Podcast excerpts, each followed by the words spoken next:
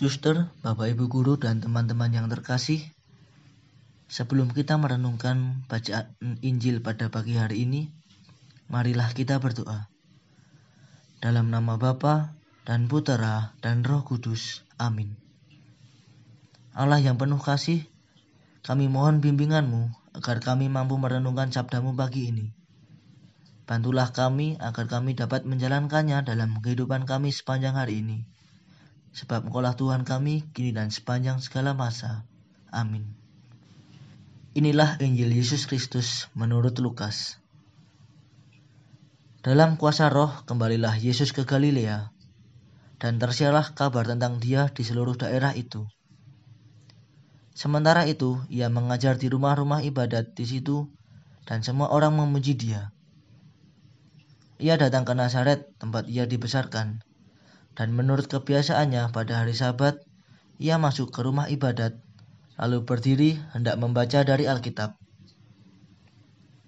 Kepadanya diberikan kitab Nabi Yesaya, dan setelah dibukanya, ia menemukan nas di mana ada tertulis, Roh Tuhan ada padaku, oleh sebab ia telah mengurapi aku untuk menyampaikan kabar baik kepada orang-orang miskin.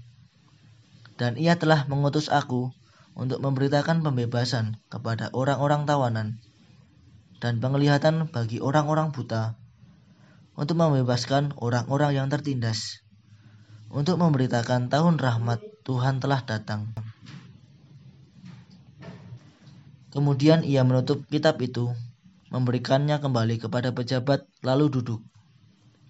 Dan mata semua orang dalam rumah ibadat itu tertuju kepadanya. Lalu ia mulai mengajar mereka, katanya.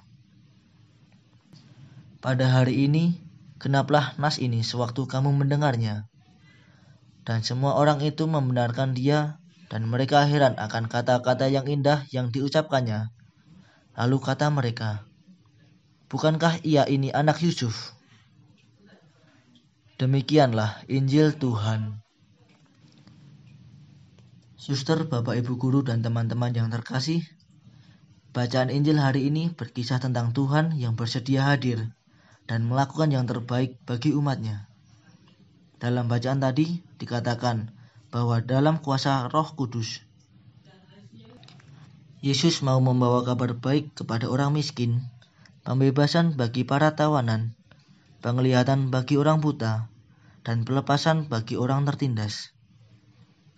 Kasih Allah tampak dalam segala tindakan Yesus. Lantas, bagaimana kita membalas kasih Allah? Kita dapat membalas kasih Allah dengan mengasihi sesama. Hal ini juga diungkapkan pada bacaan pertama. Barang siapa tidak mengasihi saudaranya yang dilihatnya, tidak mungkin mengasihi Allah yang tidak dilihatnya. Roh yang sama telah dicurahkan Allah kepada kita maka kita tidak perlu ragu untuk mengasihi orang lain. Kita dapat membagikan kasih melalui peran kita masing-masing sebagai guru, sebagai murid, orang tua, maupun anak. Inilah tugas perutusan kita yang bersedia untuk mengikutinya. Amin. Marilah berdoa. Allah yang Maha Kasih, ajarilah kami untuk senantiasa bersedia membagikan kasih kepada semua orang. Kami mohon utuslah roh kudusmu untuk selalu membimbing kami dalam berbagi kasih kepada sesama. Amin. Dalam nama Bapa dan Putera dan Roh Kudus. Amin.